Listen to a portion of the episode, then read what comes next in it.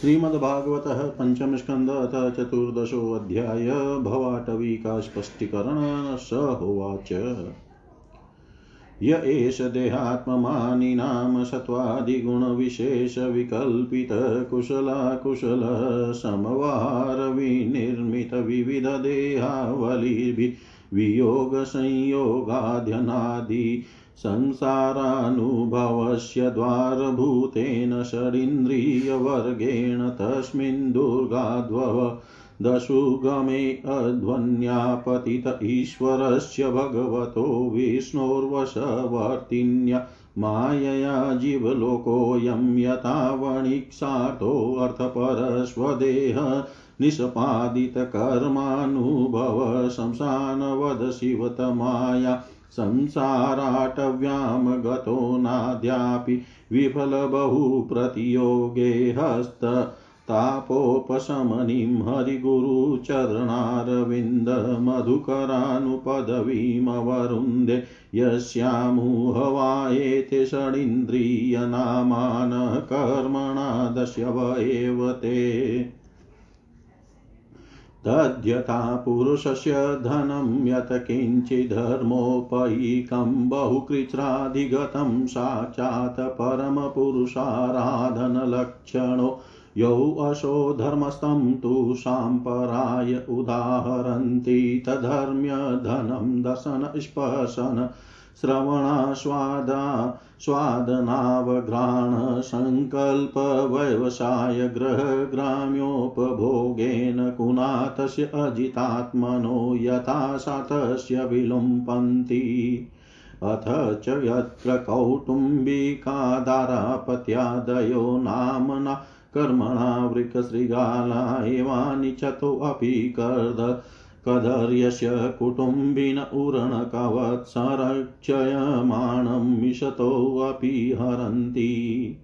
यथा यन्नुवत्सरं कृष्ण कृष्यमाणमप्यदग्धबीजं क्षेत्रं पुनरेवावपनकाले कुल्मतृणविरुद्धभिर्गव्यरिव मिव भवत्येवमेव गृहाश्रमकर्मक्षेत्रं यस्मिन् हि कर्माण्युतसिदन्ति यदयं कामकरण्ड एष आवसथ तत्रो तत्र गतो दंशमशकसमापसदेर्मनुजै सलभ शकुन्ततस्करमुष्कादिभिरूपरुध्यमान बहिप्राण क्वचित् परिवर्तमानोऽस्मिन् ध्वन्यविद्याकामकर्मभिरुपरक्तमनसानुपपनाटं नरलोकं गन्धर्वनगरमुपपन्नीं नमीति मिथ्यादृष्टिरनुपश्यति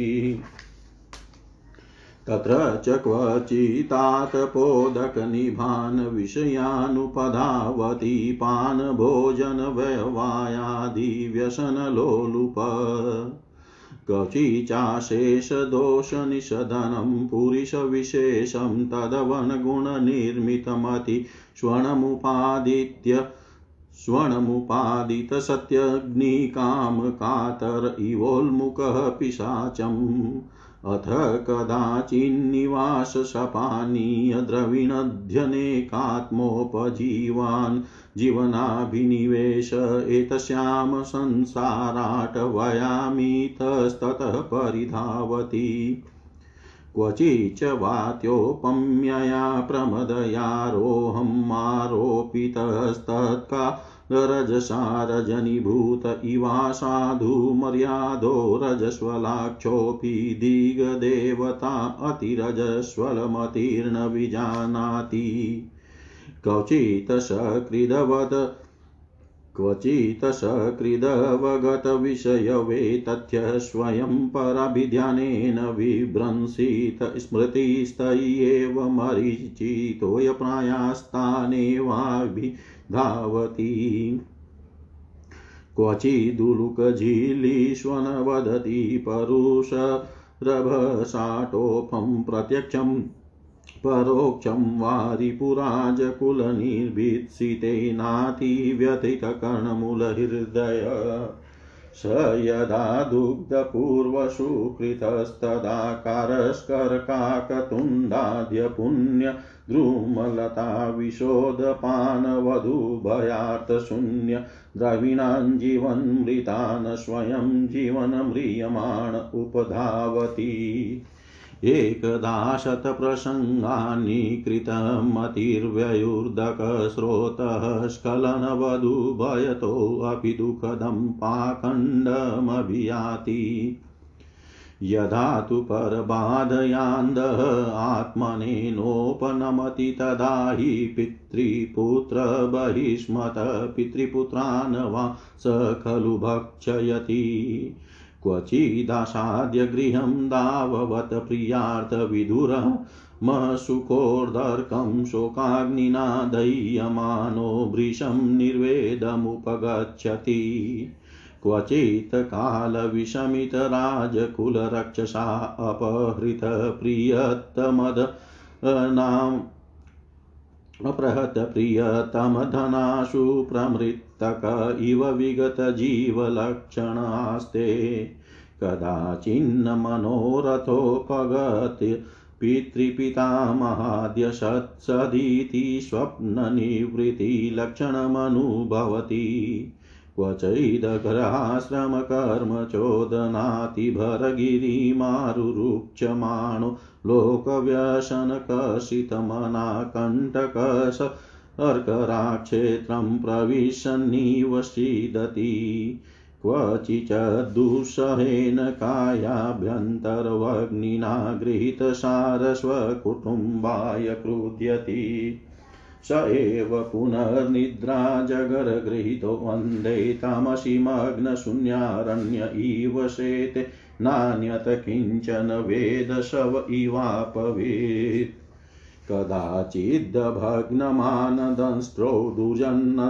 कदाचिद्भग्नमानदंष्ट्रो दुर्जन् दुर्जनदन्दशुकेरत्न दुर्जनदन्दशुकेरलब्धनिद्राक्षणो व्यतितहृदयेनानुक्षीयमाण विज्ञानोऽन्धकूपे अन्धवत पतति करिष्म चित्काममधुलवाणविचिनवनय यदा परदार परद्रव्याण्यवरुन्धानो राज्ञा स्वामिभिर्वा नियतपतत्यपारे निरये। अथ च तस्मादुभयथापि कर्मास्मिन्नात्मनः संसारा वपनमुदाहरन्ति। मुक्तस्ततो यदि बन्धादेव दत्त उपाचिन्नति, तस्मादपि विष्णुमित्र इत्यन्नवस्थितिः। क्वचिच्च शितवाताध्यनेकाधिदेविकभौतिकात्मीया नाम दशानां प्रतिनिवारणे कल्पो दुरन्तचिन्तया विषण आशते। क्वचिन्निमित्तो वयवहरण यत् किञ्चिदन्मन्येभ्यो वा काकिनीकामात्रमप्यपहरण यत् किञ्चिद्वा विद्वेषमेति वितसाठ्या अधन अध्वन्यमुष्मिन्निम उपसर्गास्तथा सुखदुःखरागद्वेषभयाभिमानप्रमादोन्मादशोकमोहलोभमात्सर्ये स्त्रिया वमान क्षुत्पिपाशाधिव्याधिजन्मजरामरणादय क्वापि देवमायया स्त्रिया भुजलतोपगूढप्रस कन्नविवेकविज्ञानो यद्विहारगृहारम्भाकुलहृदयस्तदाश्रयावशक्तसुतदुहितृकलत्रभाषितावलोकविचेष्टिता वहृतहृदय आत्मानं जितात्मा अपरा अपारे अन्धे तमसि प्रहिणोति। कदाचिदीश्वरस्य भगवतो विष्णोश्चक्रात् परमाणवादी परादापवर्गकालोपलक्षणात् परिवर्तितेन वयसारहंसा हरत आभ्रम् तृणस्तम्भादीनां भूतानां निमिषतो मिषतां वित्रस्तहृदयस्तमेवेश्वरं कालचक्रनिजायुधं साक्षाद् भगवन्तं यज्ञपुरुषं अनादृत्य पाखण्डदेवता कङ्कगृध्रबकवटप्राया आर्यसमयपरिहृता साङ्केत्येनाभिधते। यदा पाखण्डिभिरात्मविञ्चितैस्तैरुरुवञ्चितो भ्रमकुलं समाव संस्तेषां शीलमुपनयनादिस्रोतस्मार्तकर्मानुष्ठानेन भगवतो यज्ञपुरस्याराधनमेव तदरोचयन् शूद्रकुलं भजते निगमाचारे अशुदितो यस्य मिथुनिभाव कुटुम्बभरणं यथा वानरजाते। तत्रापि निरवरोधस्वैरेण विहरनतिकृपणबुद्धिरन्योन्यमुखनिरीक्षणादिना ग्राम्यकर्मणेव विस्मृतकालावधि। क्वचिदद्रुमवदेहि कातेषु गृहेषु रंस्यन यथा वानरसुतदारवत्सलो वयो वायक्षण। एवमध्वन्यवरुन्धानो मृत्युगजभयातमसि गिरिकन्दरप्रायै।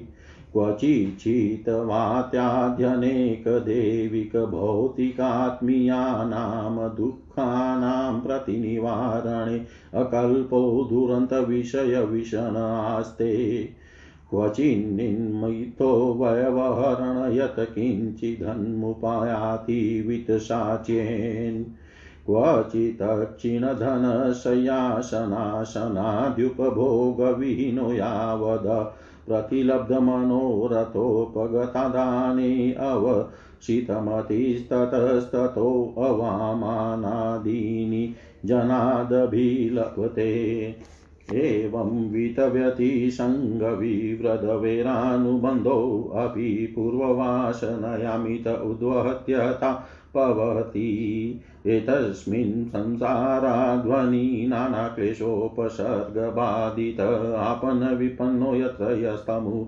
अवावेतरस्तत्र विसृजय जातं जातमुपादाय शोचन्मुह्यन् विभ्यद्वि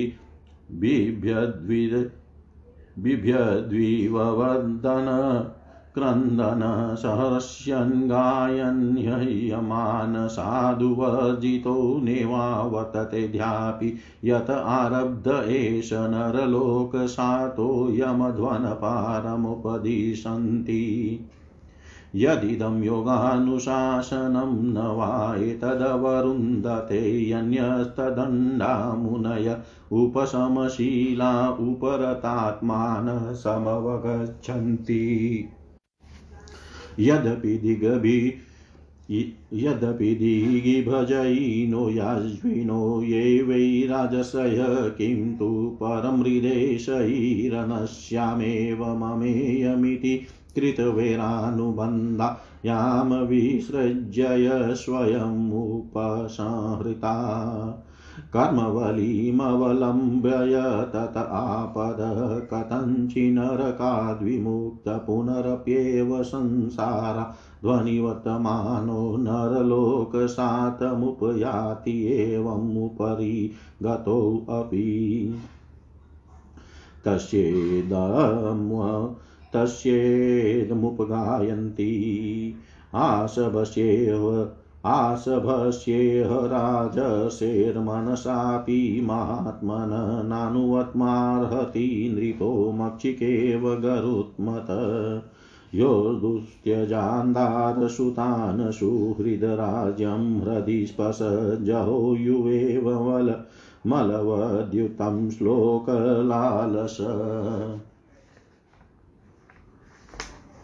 यो दुस्त्यजानक्षितिसुतस्वजनाथदारान् प्रात्यां श्रियं सुरवरे सदयावलोकामने च नृपस्तदुचितं महतां मधुद्वितसेवानुरक्तमनसां भवोऽपि फल्गु। यज्ञाय धर्मपत्यै विधिने पुनाय योगाय साङ्ख्यशिरसे प्रकृतिस्वराय नाराया नारायणाय हर्यै नम इत्युदारं हास्यन् मृगत्वमपि यसमुदाजहार य इदं भागवतसभाजितावदात् गुणकर्मणो राजसे भरस् भरतस्यानुचरितं स्वस्तययनमायुष्यं धन्यं यशस्य स्वर्ग्या पवर्ग्यं वानुशृणोति आख्यास्यति अभिनन्दति च सर्वा एवाशिष आत्मनाशास्तेन काञ्चन परत इति। एवाशिष आत्मनाशास्तेन काञ्चन परत इति, परम इति। श्री सुखदेव जी कहते हैं, राजन, देहाभिमानी जीवों के द्वारा सत्वादि गुणों के भेद से शुभ, अशुभ और मिश्र तीन प्रकार के कर्म होते रहते हैं। उन कर्मों के द्वारा ही निर्मित नाना प्रकार के शरीरों के साथ होने वाला जो संयोग, वियोग आदि रूप अनादि संसार जीव को प्राप्त होता है, उसके अनुभव के छह द्वार है। मन और पाँच ज्ञानेन्द्रिया उनसे विवश होकर यह जीव सुह मार्ग भूल कर भयंकर वन में भटकते हुए धन के लोभी बनिजारों के समान परम समर्थ भगवान विष्णु के आश्रित रहने वाली माया की प्रेरणा से भीड़ वन के समान दुर्गम मार्ग में पड़कर संसार वन में जा पहुँचता है। यह वन शमशान के समान अत्यंत अशुभ है। इसमें भटकते हुए उसे अपने शरीर से किए हुए कर्मों का फल भोगना पड़ता है। यहाँ अनेकों विघ्नों के कारण उसे अपने व्यापार में सफलता भी नहीं मिलती तो भी यह उसके श्रम को शांत करने वाले श्री हरि एवं गुरुदेव के चरणारविंद, मकरंद, मधु के रसिक भक्त भ्रमरों के मार्ग का अनुसरण नहीं करता। इस संसार वन में मन सहित छह इंद्रियाँ ही अपने कर्मों की दृष्टि से डाकुओं के समान है। पुरुष बहुत सा कष्ट उठाकर जो धन कमाता है, उसका उपयोग धर्म में होना चाहिए। वही धर्म यदि साक्षात भगवान परम पुरुष की आराधना के रूप में होता है तो उसे परलोक में निश्रेयस का हेतु बतलाया गया है। किंतु जिस मनुष्य का बुद्धि रूप सारथी विवेकहीन होता है और मन वश में नहीं होता है उसके उस धर्मोपयोगी धन को ये मन सहित छह इंद्रियाँ देखना, स्पर्श करना, सुनना, स्वाद लेना, सूंघना, संकल्प विकल्प करना और निश्चय करना, इन वृत्तियों के द्वारा गृहस्थोचित विषय भोगों में फंसाकर उसी प्रकार लूट लेती है, जिस प्रकार बेईमान मुखिया का अनुगमन करने वाले एवं असावधान बनिजारों के दल का धन चोर डाकू लूट ले जाते हैं। ये ही नहीं, उस संसार वन में रहने वाले उसके कुटुंबी भी, जो नाम से तो स्त्री पुत्रादि कहे जाते हैं, किंतु कर्म जिनके साक्षात भेड़ियों और गिदड़ों के समान होते हैं, उस अर्थलोलुप कुटुंबी के धन को उसकी इच्छा न रहने पर भी उसके देखते देखते इस प्रकार छीन ले जाते हैं, जैसे भेड़िए गडरियों से सुरक्षित भेड़ों को उठा ले जाते हैं। जिस प्रकार यदि किसी खेत के बीजों को अग्नि द्वारा जला न दिया गया हो तो प्रतिवर्ष जोतने पर भी खेती का समय आने पर वह फिर झाड़, झंखाड़, लता और तृण आदि से गहन हो जाता है। उसी प्रकार यह गृहस्थाश्रम भी कर्म भूमि है। इसमें भी कर्मों का सर्वथा उच्छेद कभी नहीं होता, क्योंकि यह घर कामनाओं की पिटारी है। उस गृहस्था उस गृहस्थाश्रम में आसक्त हुए व्यक्ति के धन रूप बाहरी प्राणों को डांस और मच्छरों के समान नीच पुरुषों से तथा टीडी, पक्षी, चोर और चूहे आदि से क्षति पहुँचती रहती है। कभी इस मार्ग में भटकते भटकते यह अविद्या कामना और कर्मों से कलुषित हुए अपने चित से दृष्टि दोष के कारण इस मत्रिय लोक को जो गंधर्व नगर के समान असत है, सत्य समझने लगता है। फिर खान पान और स्त्री प्रसंग आदि वैष्णव में फंसकर मृग तृष्णा के समान मिथ्या विषयों की ओर दौड़ने लगता है। कभी बुद्धि के रजोगुण से प्रभावित होने पर सारे अनर्थों की जड़ अग्नि के मल रूप सोने को ही सुख का साधन समझकर उसे पाने के लिए लालायित हो इस प्रकार दौड़ धूप करने लगता है। जैसे वन में जाड़े से ठिठुरता हुआ पुरुष अग्नि के लिए व्याकुल होकर उन्मुख पिशाच की अगिया बेताल की और उसे आगर समझ कर दौड़े, और उसे आग समझ कर दौड़े। कभी इस शरीर को जीवित रखने वाले घर अन जल और धन आदि में अभिनिवेश करके इस संसार अरण्य में इधर उधर दौड़ धूप करता रहता है। कभी बवंडर के समान आँखों में धूल झोंक देने वाली स्त्री गोद में बैठा लेती है तो तत्काल रागांध सा होकर सतपुरुषों की मर्यादा का भी विचार नहीं करता। उस समय नेत्रों में रजोगुण की धूल भर जाने से बुद्धि ऐसी मलिन हो जाती है कि अपने कर्मों के साक्षी दिशाओं के देवताओं को भी भुला देता है। कभी अपने आप ही एक आध बार विषयों का मिथ्यात्व जान लेने पर भी अनादिकाल से देह में आत्मबुद्धि रहने से विवेक बुद्धि नष्ट हो जाने के कारण उन मरु मरीचि का तुल्य विषयों की ओर ही फिर दौड़ने लगता है। कभी प्रत्यक्ष शब्द करने वाले उल्लू के समान शत्रुओं की और परोक्ष रूप से बोलने वाले झिंगोरों, झिंगूरों के समान राजा की अति कठोर एवं दिल को दहला देने वाली डरावनी डांट डपट से इसके कान और मन को बड़ी व्यथा होती है। पूर्व पुण्य क्षीण हो जाने पर यह जीवित ही मुर्दे के समान हो जाता है। और जो कारस्कर एवं काकतुंड आदि जहरीले फलों वाले पाप वृक्षों, इसी प्रकार की दूषित लताओं और विषेले कुओं के समान है तथा जिनका धन इस लोक और परलोक दोनों के ही काम में नहीं आता और जो जीते हुए भी मुर्दे के समान है, उन कृपण पुरुषों का आश्रय लेता है। कभी असत पुरुषों के संग से बुद्धि बिगड़ जाने के कारण सुखी नदी में गिरकर दुखी होने के समान इस लोक और परलोक में दुख देने वाले पाखंड में फंस जाता है। जब दूसरों को सताने से उसे अन्न भी नहीं मिलता, तब वह अपने सगे पिता पुत्रों को अथवा पिता या पुत्र आदि का एक तिनका भी जिनके पास देखता है, उनको फाड़ खाने के लिए तैयार हो जाता है। कभी दावानल के समान प्रिय विषयों से शून्य एवं परिणाम में दुखमय घर में पहुँचता है तो वहाँ इष्ट जनों के वियोग आदि से उसके शोक की आग भड़क उठती है, उससे संतप्त होकर वह बहुत ही खिन्न होने लगता है। कभी काल के समान भयंकर राजकुल रूप राक्षस इसके परम प्रिय धन रूप प्राणों को हर लेता है तो यह मरे हुए के समान निर्जीव हो जाता है। कभी मनोरथ के पदार्थों के समान अत्यंत असत पिता, पितामह आदि संबंधों को सत्य समझकर उनके सहवास से स्वप्न के समान क्षणिक सुख का अनुभव करता है। गृहस्थाश्रम के लिए जिस कर्म विधि का महान विस्तार किया गया है, उसका अनुष्ठान किसी पर्वत की कड़ी चढ़ाई के समान ही है। लोगों को उस और प्रवृत्त देख कर उनकी देखा देखी, जब यह भी उसे पूरा करने का प्रयत्न करता है, तब तरह तरह की कठिनाइयों से क्लेशित होकर कांटे और कंकड़ों से भरी भूमि पहुँचे हुए व्यक्ति के समान दुखी हो जाता है।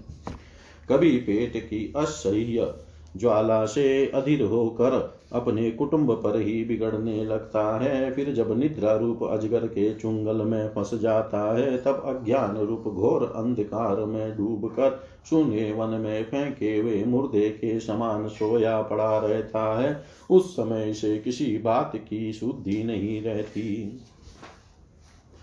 कभी दुर्जन रूप काटने वाले जीव इतना काटते तिरस्कार करते हैं कि इसके गर्भ रूप दांत जिनसे यह दूसरों को काटता था टूट जाते हैं। तब इसे अशांति के कारण नींद भी नहीं आती, तथा मर्म वेदना के कारण क्षण क्षण में विवेक शक्ति क्षीण होते रहने से अंत में अंधे की भांति यह नरक रूप अंधे कुएँ में जा गिरता है। कभी विषय सुख रूप मधु कणों को ढूंढते ढूंढते जब यह लुक छिप कर पर स्त्री या पर धन को उड़ाना चाहता है, तब उनके स्वामी या राजा के हाथ से मारा जाकर ऐसे नरक में जा गिरता है, जिसका और छोर नहीं है। इसी से ऐसा कहते हैं कि प्रवृत्ति मार्ग में रहकर किए हुए लौकिक और वैदिक दोनों ही प्रकार के कर्म जीव को संसार की ही प्राप्ति कराने वाले हैं। यदि किसी प्रकार राजा आदि के बंधन से छूट भी गया तो अन्याय से अपहरण किए हुए उन स्त्री और धन को देवदत्त नाम का कोई दूसरा व्यक्ति छीन लेता है, और उससे विष्णु मित्र नाम का कोई तीसरा व्यक्ति झटक लेता है। इस प्रकार वे भोग एक पुरुष से दूसरे पुरुष के पास जाते रहते हैं, एक स्थान पर नहीं ठहरते। कभी कभी शीत और वायु आदि अनेकों आदि देविक, आदि भौतिक और आध्यात्मिक दुख की स्थितियों के निवारण करने में समर्थ न होने से यह अपार चिंताओं के कारण उदास हो जाता है। कभी परस्पर लेन देन का व्यवहार करते समय किसी दूसरे का थोड़ा सा दमड़ी भर अथवा इससे भी कम धन चुरा लेता है तो इस बेईमानी के कारण उससे वैर ठन जाता है। राजन, इस मार्ग में पूर्वोक्त विघ्नों के अतिरिक्त सुख, दुख, राग, द्वेष, भय, अभिमान, प्रमाद, उन्माद, शोक, मोह, लोभ, मात्सर्य स्त्रियापमान क्षुदा पिपाशा आदि व्याधि जन जरा और मृत्यु आदि और भी अनेकों विघ्न हैं। इस विघ्न बहुल मार्ग में इस प्रकार भटकता हुआ यह जीव किसी समय देव माया रूपिणी स्त्री के बाहुपास में पड़कर विवेकहीन हो जाता है, तब उसी के लिए विहार भवन आदि बनवाने की चिंता में ग्रस्त रहता है, तथा उसी के आश्रित रहने वाले पुत्र, पुत्री और अन्य स्त्रियों के मीठे मीठे बोल, चितवन और चेष्टाओं में आसक्त होकर उन्हीं में चित फंस जाने से वह इंद्रियों का दास, अपार अंधकार में नरकों में गिरता है। काल चक्र साक्षात भगवान विष्णु का आयुध है। वह परमाणु से लेकर द्विपरार्ध पर्यंत क्षण घटी आदि अवयवों से युक्त है। वह निरंतर सावधान रहकर घूमता रहता है। जल्दी जल्दी बदलने वाली बाल्य यौवन आदि अवस्थाएँ ही उसका वेग है। उसके द्वारा वह ब्रह्मा से लेकर क्षुद्रादि, क्षुद्र तृण पर्यंत सभी भूतों का निरंतर संहार करता रहता है। कोई भी उसकी गति में बाधा नहीं डाल सकता। उससे भय मान कर भी जिनका यह काल चक्र निज आयुध है, उन साक्षात भगवान यज्ञ पुरुष की आराधना छोड़कर यह मंदबती मनुष्य पाखंडियों के चक्कर में पड़कर उनके कंक गिद बगुला और बटेर के समान आर्य शास्त्र बहिष्कृत देवताओं का आश्रय लेता है, जिनका केवल वेद बाह्य अप्रामाणिक आगमों ने ही उल्लेख किया है। ये पाखंडी तो स्वयं ही धोखे में हैं। जब यह भी इनकी, उनकी ठगाई में आकर दुखी होता है, तब ब्राह्मणों की शरण लेता है। किंतु उपनयन संस्कार के अनंतर स्रोत स्मार्थ कर्मों से भगवान यज्ञ पुरुष की आराधना करना आदि जो उनका शास्त्रोक्त आचार है, वह इसे अच्छा नहीं लगता। इसलिए वेदोक्त आचार के अनुकूल अपने में शुद्धि न होने के कारण यह कर्म शून्य शुद्र कुल में प्रवेश करता है, जिसका स्वभाव वानरों के समान केवल कुटुंब पोषण और स्त्री सेवन करना ही है। वहाँ बिना रोक टोक स्वच्छंद विहार करने से इसकी बुद्धि अत्यंत दीन हो जाती है और एक दूसरे का मुख देखना आदि विषय भोगों में फंसकर इसे अपने मृत्यु काल का भी स्मरण नहीं होता। वृक्षों के समान जिनका लौकिक सुख ही फल है, उन घरों में ही सुख मान कर वानरों की भांति स्त्री पुत्रादि में आसक्त होकर यह अपना सारा समय मैथुनादि विषय भोगों में ही बिता देता है। इस प्रकार प्रवृत्ति मार्ग में पड़कर सुख दुख भोगता हुआ यह जीव रोग रूपी गिरी गुहा में फंसकर उसमें रहने वाले मृत्यु रूप हाथी से डरता रहता है।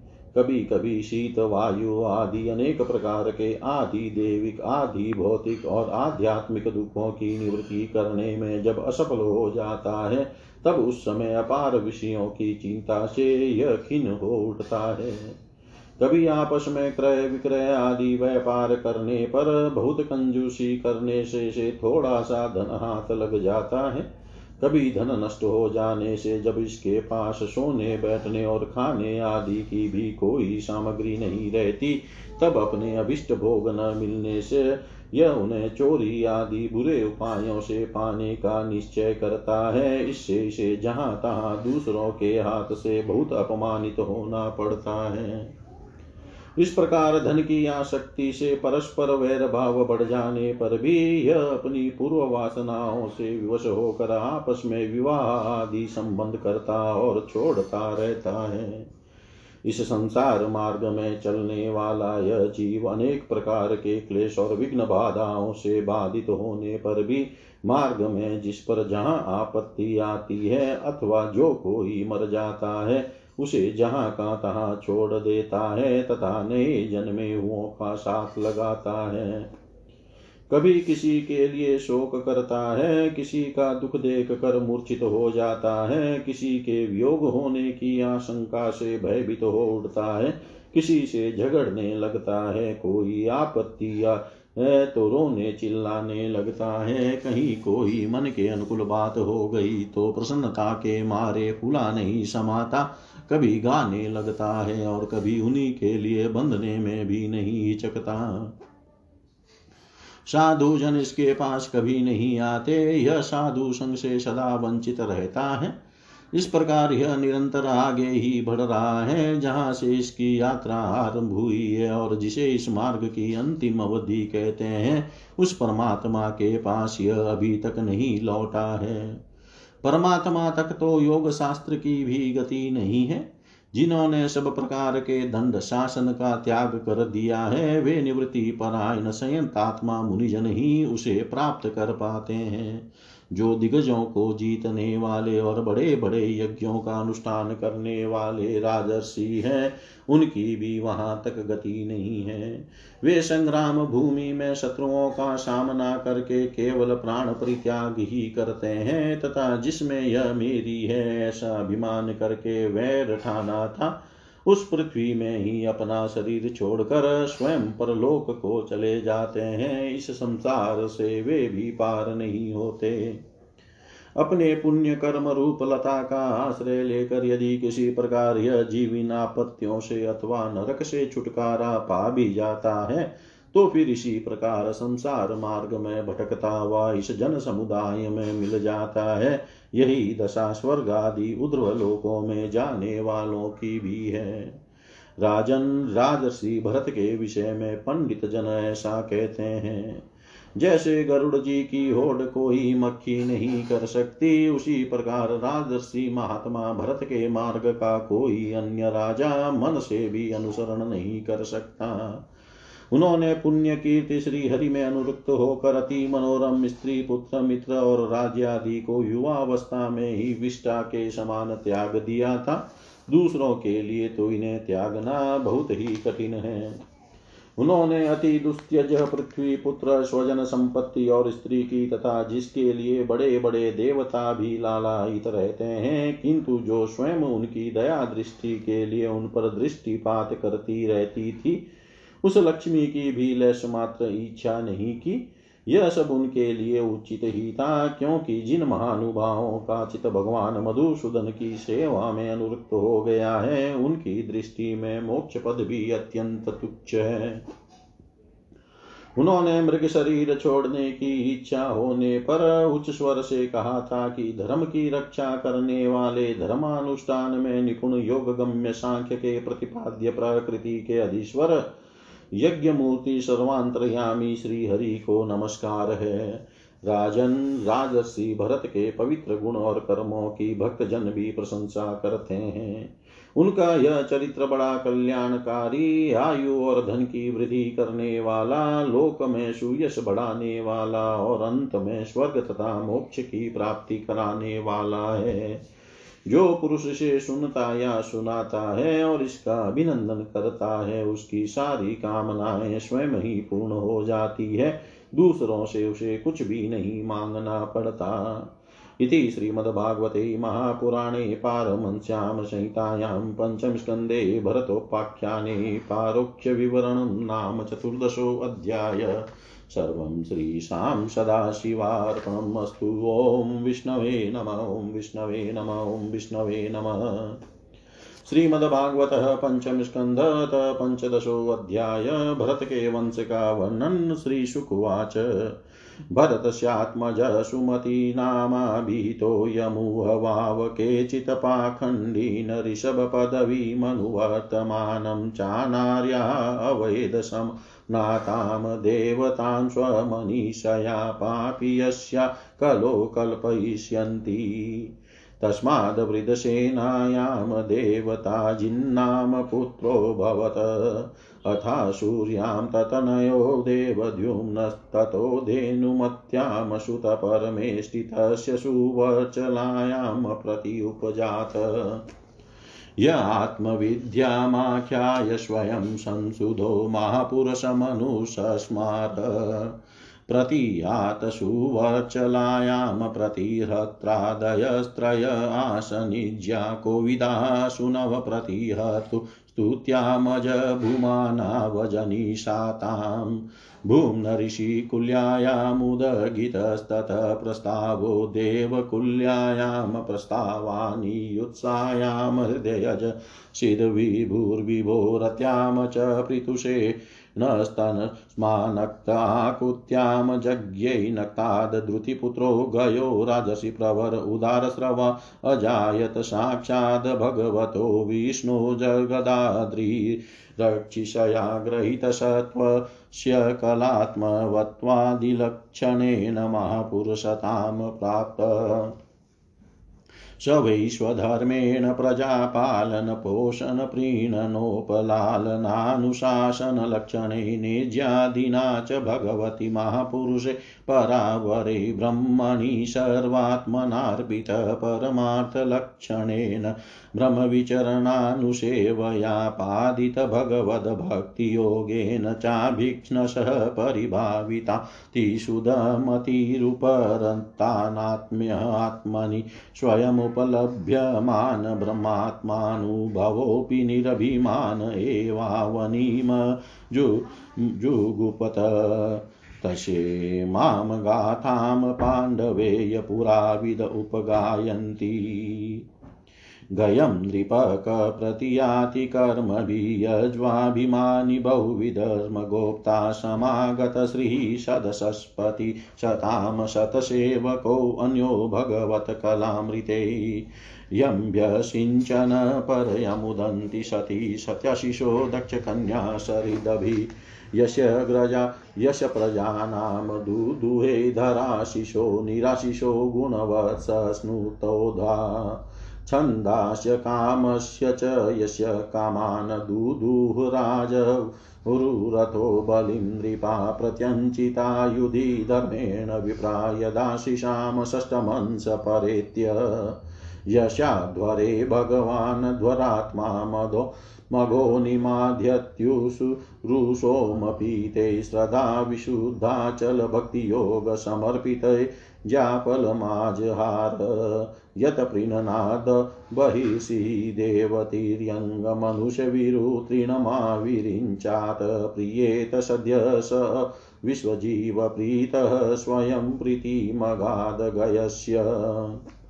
गयादगयन्त्यां चित्ररथसुगतिरव वरोधन इति त्रयपुत्रा बभूव। सुचित्ररथादुणायां सम्राडजनिष्ठ तत उत्कलायां मरीचि मरीचेर्बिन्दुमत्यां बिन्दुमानुदपद्यत तस्मात् सर्गायां मधुनाम भवनमधो सुमनसि वीरव्रतस्ततो भोजायां मन्तु प्रमन्तु जज्ञाते मन्तो सत्यायां भोवनस्ततो दूषणायां त्वष्टा जनिष्ठत्वष्टुर्विरोचनायां विरजो विरजश शतजि त्वप्रवरपुत्रशतं कन्या च विशुच्यां किल जातम्। तत्रायं श्लोक प्रेयव्रतं वंशमिमं विरजचर्मोद्भव अकरो दत्यलं कीर्त्या विष्णुशूरगणं यथा। अकरो दत्यलं कीर्त्या विष्णुशूरगण यथा। श्री सुखदेव जी कहते हैं, राजन भरत जी का पुत्र सुमति था, यह पहले कह कहा जा चुका है। उसने ऋषभ देव जी के मार्ग का अनुसरण किया। इसीलिए कलयुग में बहुत से पाखंडी नार्य पुरुष अपनी दुष्ट बुद्धि से वेद विरुद्ध कल्पना करके उसे देवता मानेंगे। उसकी पत्नी वृद्धसेना से देवता जित नामक पुत्र हुआ। देवता जित के असूरी के गर्भ से देवद्युम्न देवद्युम्न के धेनुमति से परमेष्टि और उसके सुवत्सला के गर्भ से प्रतिह नाम का पुत्र हुआ। इसने अन्य पुरुषों को आत्मविद्या का उपदेश कर स्वयं शुद्धचित होकर परम पुरुष श्री नारायण का साक्षात अनुभव किया था। प्रतिह की भार्या सुवर्चला के गर्भ से प्रतिहर्ता प्रस्तोता और उद्गाता नाम के तीन पुत्र हुए। ये यज्ञादि कर्मों में बहुत निपुण थे। इनमें प्रतिहर्ता की भार्या स्तुति थी। उसके गर्भ से अज और भूमा नाम के दो पुत्र हुए। भूमा के ऋषि कुल्या से उद्गीत, उसके देव कुल्या से प्रस्ताव और प्रस्ताव के नियुत्सा के गर्भ से विभु नाम का पुत्र हुआ। विभु के रति के उदर से पृथुषेण पृथुषेण के आकुति से नक्त और नक्त के द्रुति से, द्रुति के गर्भ से उदार कीर्ति राजश्री प्रवर गय का का जन्म हुआ। ये जगत की रक्षा के लिए सत्व गुण को स्वीकार करने वाले साक्षात भगवान विष्णु के अंश माने जाते हैं। स्वयं अनेक गुणों के कारण इनकी महापुरुषों में गणना की जाती है। महाराज गय ने प्रजा के पालन, पोषण, रंजन, लाड़, चाव और शासन आदि करके तथा तरह तरह के यज्ञों का अनुष्ठान करके निष्काम भाव से केवल भगवत प्रीति के लिए अपने धर्मों का आचरण किया। इससे उनके सभी कर्म सर्वश्रेष्ठ परम पुरुष परमात्मा श्री हरि के अर्पित होकर परमार्थ रूप बन गए थे। इससे तथा ब्रह्मवेता महापुरुषों के चरणों की सेवा से उन्हें भक्ति योग की प्राप्ति हुई। तब निरंतर भगवत चिंतन करके उन्होंने अपना चित शुद्ध किया और देह आदि अनात्म वस्तुओं से अहम भाव हटाकर वे अपने आत्मा को ब्रह्म रूप अनुभव करने लगे। यह सब होने पर भी वे निरभिमान होकर पृथ्वी का पालन करते रहे। परीक्षित प्राचीन इतिहास को जानने वाले महात्माओं ने राजर्षि गय के विषय में यह गाथा कही है। अहो, अपने कर्मों से महाराज गए की बराबरी, और कौन राजा कर सकता है? वे साक्षात भगवान की कला ही थे।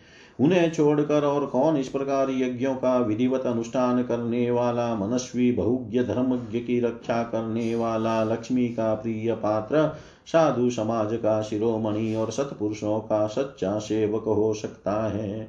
सत्य संकल्प वाली परम साध्वी श्रद्धा, मैत्री और दया आदि दक्ष कन्याओं ने गंगा आदि नदियों के सहित बड़ी प्रसन्नता से उनका अभिषेक किया था तथा उनकी इच्छा न होने पर भी वसुंधरा ने गौ जिस प्रकार बछड़े के स्नेह से पिना कर दूध देती है, उसी प्रकार उनके गुणों पर रीझ कर प्रजा को धन रत्नादि सभी अभिष्ट पदार्थ दिए थे।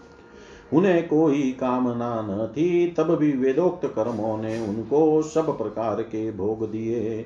राजाओं ने युद्ध स्थल में उनके बाणों से सत्कृत होकर नाना प्रकार की भेंटें दी तथा ब्राह्मणों ने दक्षिणादि धर्म से संतुष्ट होकर उन्हें परलोक में मिलने वाले अपने धर्म फल का छठा अंश दिया। उनके यज्ञ में बहुत अधिक सोमपान करने से इंद्र उन्मत हो गए थे, तथा उनके अत्यंत श्रद्धा तथा विशुद्ध और निश्चल भक्ति भाव से समर्पित किए हुए यज्ञ फल को भगवान यज्ञ पुरुष ने साक्षात प्रकट होकर ग्रहण किया था। जिनके तृप्त होने से ब्रह्मा जी से लेकर देवता, मनुष्य, पशु, पक्षी, वृक्ष एवं तृण पर्यंत सभी जीव तत्काल तृप्त हो जाते हैं। वे विश्वात्मा श्री हरि नित्य तृप्त होकर भी राजर्षि गए के यज्ञ में तृप्त हो गए थे, इसलिए उनकी बराबरी कोई दूसरा व्यक्ति कैसे कर सकता है? महाराज गय के गयंती के गर्भ से चित्ररथ सुगति और अवरोधो अवरोधन नामक तीन पुत्र हुए। उनमें चित्ररथ की पत्नी उर्णा से सम्राट का जन्म हुआ। सम्राट के उत्कला से मरीचि और मरीचि के बिंदुमती से बिंदुमान नामक पुत्र हुआ। उसके सरगा से मधु मधु के सुमना से वीरव्रत और वीरव्रत के भोजा से मंतु और प्रमंतु नाम के दो पुत्र हुए। उनमें से मंतु के सत्या के गर्भ से भौवन भौवन के दूषणा के उदर से त्वस्ता त्वस्ता के विरोचना से विरज और विरज के विशुचि नाम की भार्या से सतजित आदि सौ पुत्र हुए और एक कन्या का जन्म हुआ। विरज के विषय में यह श्लोक प्रसिद्ध है, जिस प्रकार भगवान विष्णु देवताओं की शोभा बढ़ाते हैं, उसी प्रकार इस प्रिय व्रत वंश को इसमें सबसे पीछे उत्पन्न हुए राजा विरज ने अपने सुयश से विभूषित किया था। इति श्रीमद्भागवते महापुराणे पारमंस्यां संहितायां पञ्चमस्कन्धे प्रियव्रतवंशानुकीर्तनं नाम पञ्चदशोऽध्याय। सर्वं श्रीशां सदाशिवार्पणम् अस्तु। ॐ विष्णवे नमः। ॐ विष्णवे नमः। ॐ विष्णवे नमः।